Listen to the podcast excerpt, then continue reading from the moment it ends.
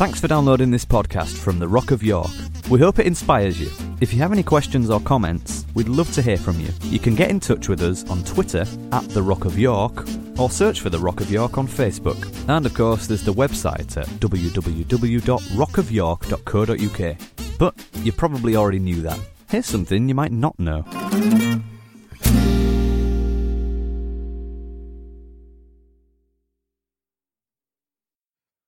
Talk to you about purpose tonight uh, and about having an edge. Um, we, we, have, we have declared 2016 a year of hope and uh, have done some talking about that and everything that's been um, said is connected with that and linked with that. I thought the last two Saturday nights were outstanding, um, really tremendous. And um, so I want to continue tonight just to talk a little bit about, about about hope and purpose and having an edge. Um, hope is, uh, purpose is actually the cousin of hope. Because if you don't have any sense of purpose, I will guarantee you, you're not going to have much hope. Because purpose is the cousin of hope. So, unless we find a sense of purpose in our lives, uh, actually, the chance of, of embracing hope the whole concept that the last word has not yet been spoken, you're probably not going to get there. See, the issue is that sometimes we know what we're doing, but we've forgotten why we're doing it. And when we've forgotten why we're doing it, we've lost our purpose. And when we lose our purpose, we lose our hope. So I want to talk to you tonight about the importance of reestablishing purpose in your life. Purpose, the definition is the reason for which something is done or created or for which something exists. It's the reason, okay? We all need a reason. Um, I've, been, I've been a follower of Jesus for a long time. I kind of stumbled into it uh, a little bit as I guess it was a grace on my life because um, I never knew anything else but to be a follower of Jesus. My, my parents, I love them dearly, were followers of Jesus. And uh, they, you know, some people, some people's kids are like put off what they would call religion for life because of that experience. It was the opposite with me. I saw such a, a genuineness in their faith that it wasn't, it wasn't something that they just did, it wasn't somewhere where they went. Uh, it, there was a why to it, there was a purpose to it. And so I kind of stumbled on this gig in that way, for which I am I'm very grateful. Um, but in the context of that, um, uh, it's because there is a reason. When there's no reason for something that's done or created, that's when we lose our purpose. Um, as, as being in this thing a long time as well, I've met a lot of people who um, have, again, stumbled one way or another into becoming followers of Jesus. Um, if you don't like that phrase, then well, deal with it. Um, because that kind of was what happened. Disciples on a beach stumbled on becoming followers of Jesus. This guy turns up, follow me, and it's kind of, you know, Matthew wrote the book of Matthew, tax collector. Jesus comes along. He kind of stumbles into this gig and follows Jesus. And I kind of like that because it means, it means that any one of us from any background, uh, of any previous experience, raised one way or not one way or another, can kind of stumble into this thing. And I think times like this are a little bit about that potential to stumble into this business of becoming a follower of Jesus. Um, the thing is, when you become strong in purpose, everything has more power. So I've got kind of quite a few little statements I'm kicking out tonight to deal with. One of the reasons we feel powerless is because we have become purposeless. The stronger the purpose, the more power you experience in your physical body. How many of you know when you've got a sense of purpose, you can go harder and you can go longer and you can go better? When you don't have a sense of purpose, you're tired before you even start. Isn't that true?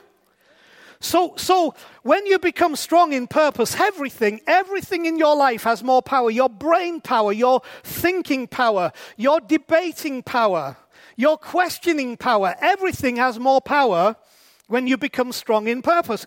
So, so let me throw this out right now. If, if you mentally, emotionally, physically are lacking in power, I know why.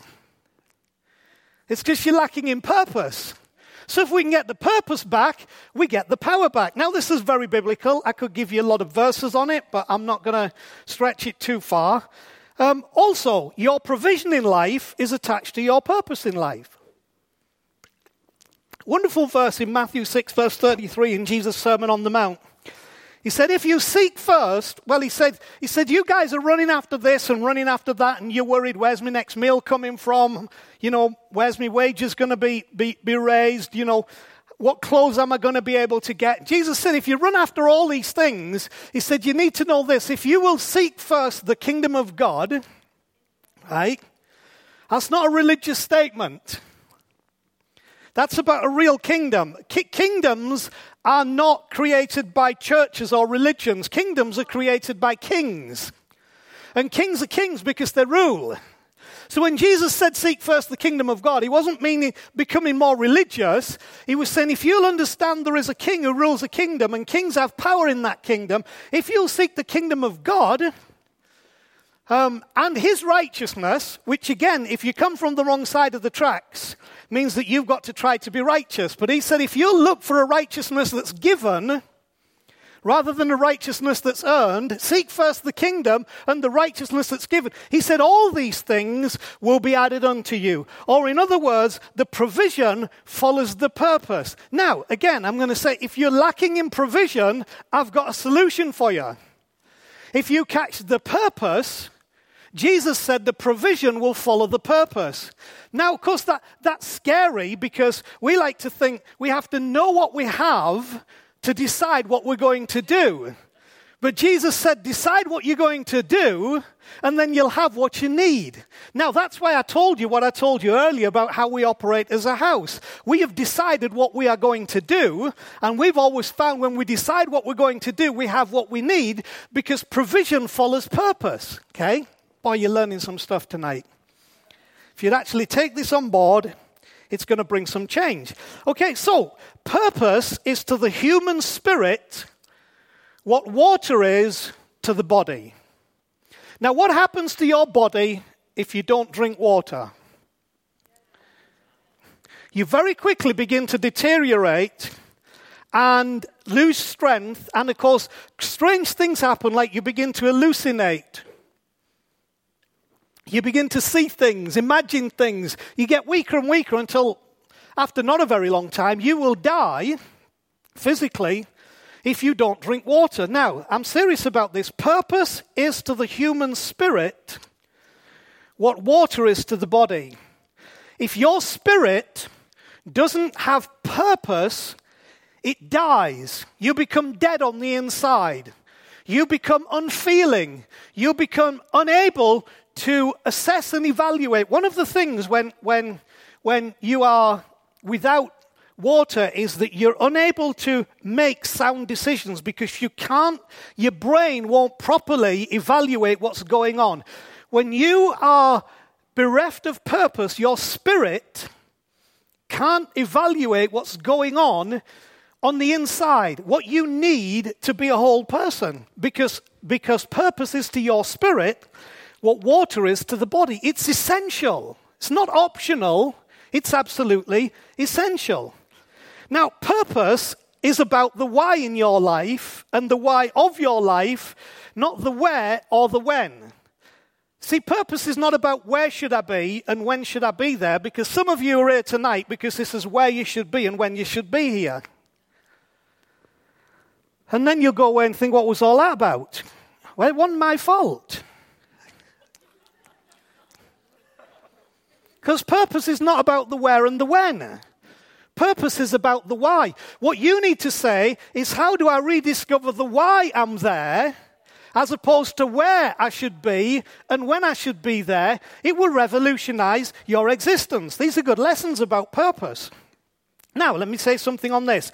If your why does not extend beyond yourself, you will be consumed with issues of the present and the past unable to embrace a hope and a future. Let me say that again, it's important. If your why does not extend beyond yourself, because for some of you, the only thing that exists in life is you and your need. Now, one of the things I know about being a follower of Jesus Jesus wanted us to find our identity from the Father because the beginning of Jesus' successful ministry, he heard the Father say, You're my son. I love you. I'm pleased with you. I haven't done anything. Haven't done a miracle. and preached a sermon. But the Father says, You're my son. I love you. I'm pleased with you. And it says he began his ministry from that point. So, so the key is if you know who you are, you'll know what to do. And when you know who you are and know what to do, there is a sense of purpose in those two things that are linked together. But you see, if we are so self absorbed and self obsessed, what do I mean by that? How many of you have ever said, Why me? Why is this happening? Put those two together. Why is this happening to me? That's called being self obsessed, okay? The only thing we're aware of is ourselves, our own little circumstance, and what is happening to us. Now, now you're entitled to be that, and you're entitled to do that. I am not trying to minimize the challenges and the issues of our lives. I'm not trying to dismiss what the past has served up for us. But what I'm trying to get to you is that if the why of your life doesn't extend beyond yourself, when you're consumed with those issues of the past and the present, you are unable to embrace hope and the future. So the very thing you want, you can't get. Because what you're doing is counteracting it. Because your why is only, why me? There's something bigger beyond to help you and deliver you and set you free. Now, another statement until your why becomes a why not, you have not moved from static belief into a dynamic faith.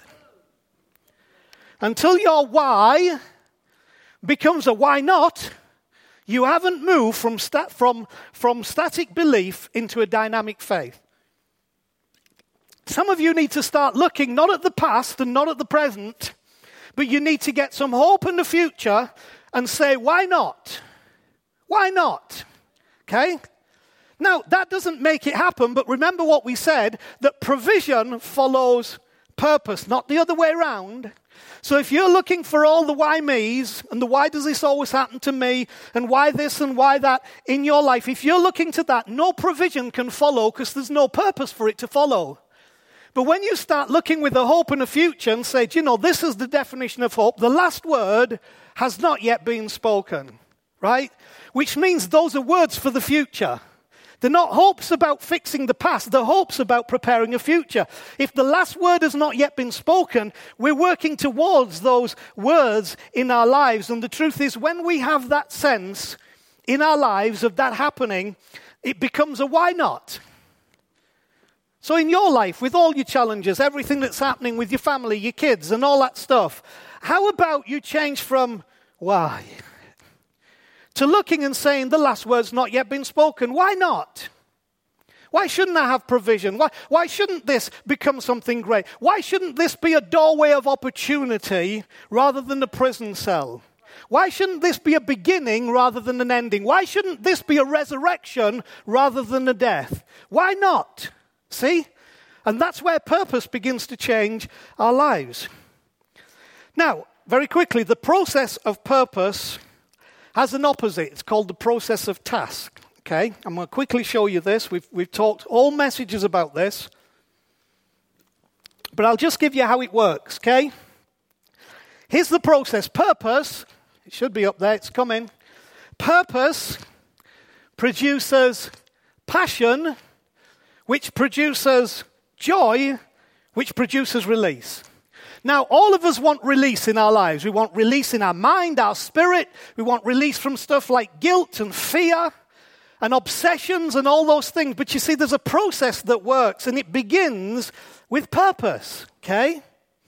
And when you grab the purpose, the why, that makes you say, why not? It produces a passion, a passion for life. And passion brings strength and energy and focus and togetherness. It makes it that no obstacle can stop you in your way. Passion overcomes obstacles. But then passion produces joy. Because when we know that passionately we've got a purpose, it brings joy in our lives, and then that's what brings us to the place of release. Now, where many of us live is on the other side of that fence, because there is another process that is task. The opposite to purpose is task. If you came here tonight to fulfill a task, right? The task being I belong to the Rock and it meets at 6:45 on Saturdays, so it's my task to be there. You are not here because of passion, you're here because of duty. And let me tell you what happens then. Resentment. The resentment that I have to be there and give up a Saturday evening for I don't know what because you've now lost the purpose. And then the resentment leads to judgment that says, it's your fault. I'm coming because of you. Therefore, somehow it all becomes my fault and Chris's fault. I've never, you know, after 30 years in ministry, I've never figured out how it's all my fault or all her fault. Well, it's because of this. Because when task is the driving factor, here because I have to, duty is what is manifest, and resentment comes because of that duty, and we finish up in judgments, okay? and then we leave. I want you in that top one. I want you purposed, passionate, enjoy with release because that's what changes our lives and it's what changes the world.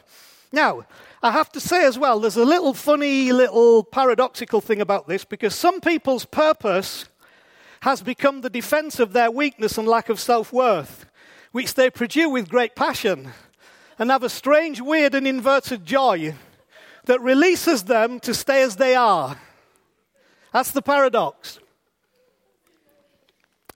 So don't be one of those. Don't say my purpose is to be passionate about defending my weakness and lack of self worth. Give it up. Stop it. It's not helping you, okay? And if it's making you happy, it's not making the rest of us happy, okay? So, I want to talk to you then about the next part of this Ecclesiastes, which is not a, a book to uh, particularly, you know, ease your troubled mind at bedtime. Um, our, our former dog, who's now deceased and in the great doggy kennels in the sky, um, one day I came home, I'd left my Bible on the table, and the Bible was open at the book of Ecclesiastes, and the dog had eaten half of Ecclesiastes. And she found, she found a box of Rennies on the table so she also ate half the box of Rennies. So even the dog couldn't handle Ecclesiastes without, without some form of antacid. But there is some good stuff in there. There's some quite funny stuff in there as well, which we haven't time to talk about. But, but this, I think, is a great verse. Ecclesiastes 10, verse 10. It's easy to remember. 10:10. okay? If the axe is dull and its edge unsharpened, more strength is needed, but skill or wisdom will bring success. Now, we're going to use this verse just as a picture, as an analogy of purpose. Let's call the axe our sense of purpose, okay? So, where the axe is dull and its edge unsharpened, more strength is needed, but skill will bring success. This is a wonderful picture of how life should work when we have some wisdom and we understand the skill that we can exert through that. But it poses the question Have I become dull, surrounded by dull people, doing dull things? And the answer to that is, of course, nobody dare answer it. Unless we've got purpose that brings passion, the answer is yes, yes, yes, yes, yes. It's dull and it produces dull people who do dull things. Now, I've decided I don't want a group of people, I'm not even going to call it a church because we are the church. I don't want a group of people where I'm dull and you become dull and we just do dull things, okay?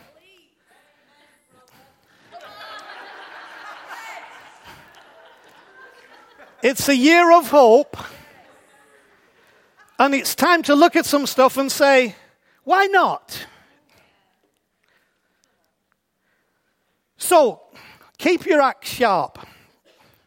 A dull axe, you know, dull means blunt, okay? It means blunt. A dull or a blunt axe is dangerous for a number of reasons. But perhaps the biggest reason is that a dull axe can bounce off the surface of wood, especially if swung at an angle, and then glance off and potentially hurt somebody, even you. Right?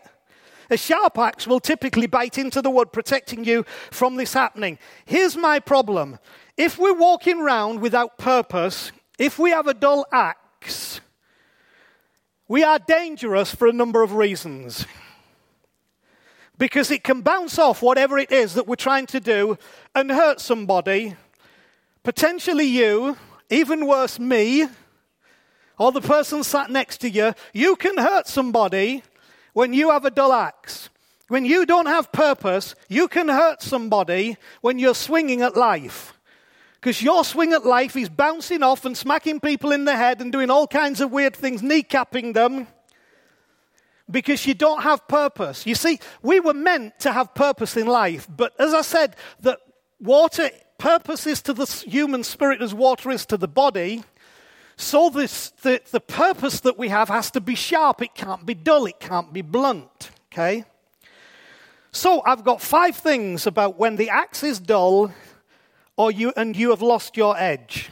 Okay, here's five things that happen when the axe is dull and you've lost your edge, and I want to link these to purpose. Number one, the work rate increases, the effectiveness decreases.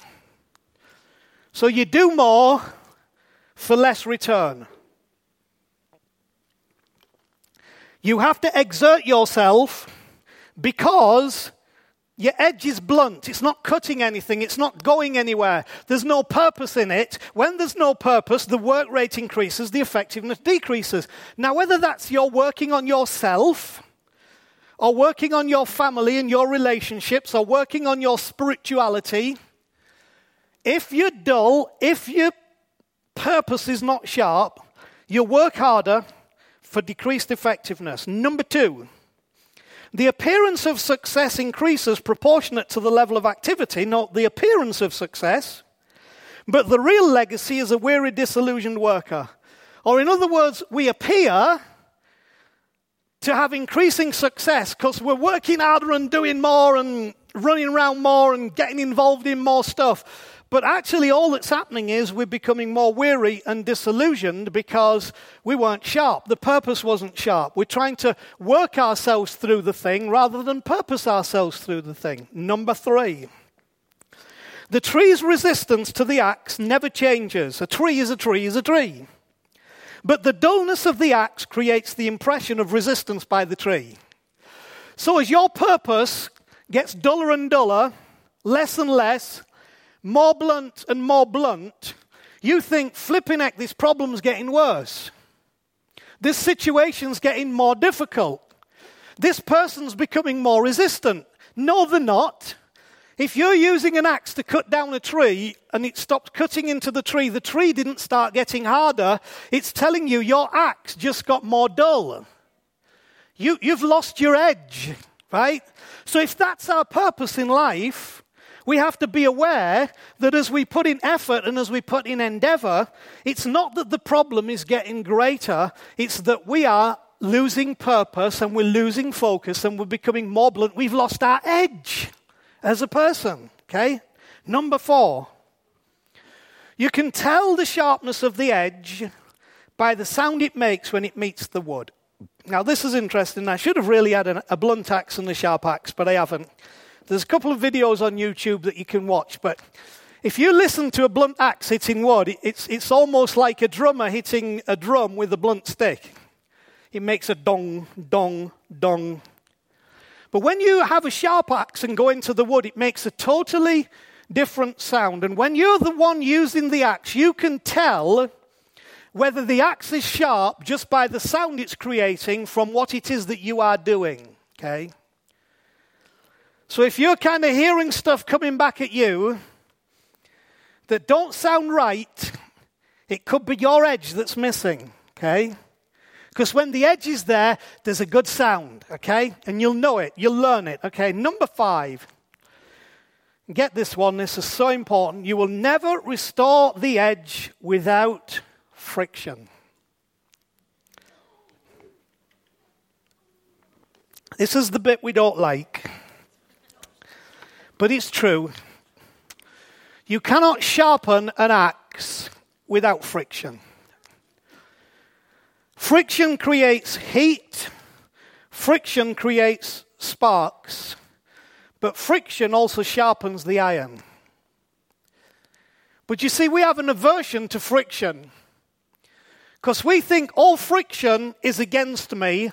All friction means I'm not loved. All friction means there's an attempt to destroy me, rather than understanding that actually friction is the very thing that sharpens our edge. The confrontation of friction sharpens our edge. What happens when we go ouch and get away from it, all that happens is, yeah, we don't have the heat and we don't have the sparks, but nor do we have an edge. So we carry on with our blunt edge, trying to live blunt with our purpose and probably become very blunt with people and get ourselves into trouble because we don't realize that friction creates an edge. Okay? Challenge is good. So, I've got a little statement.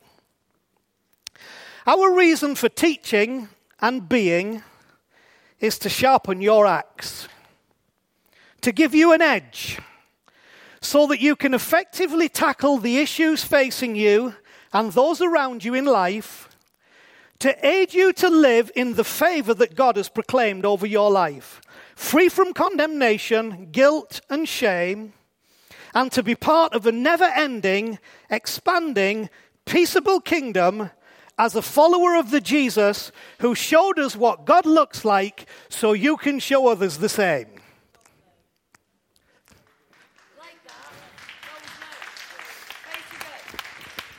You want me to say it again? I'll say it one more time.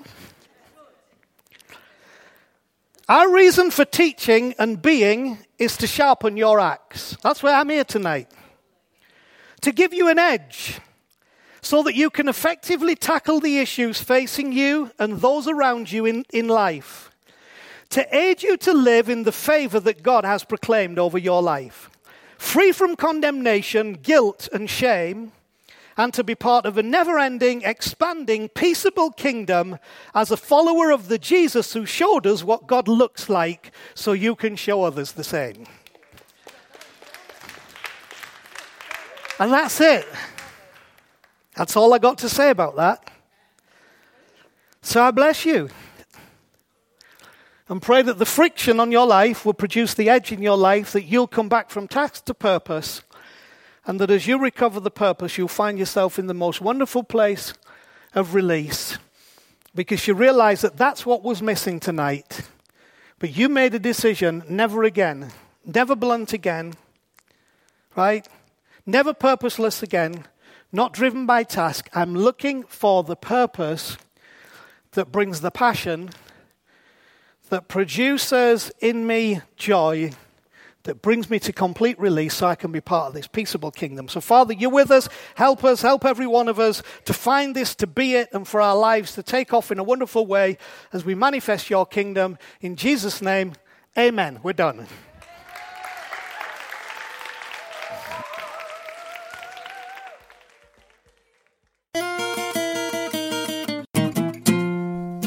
Thanks for listening.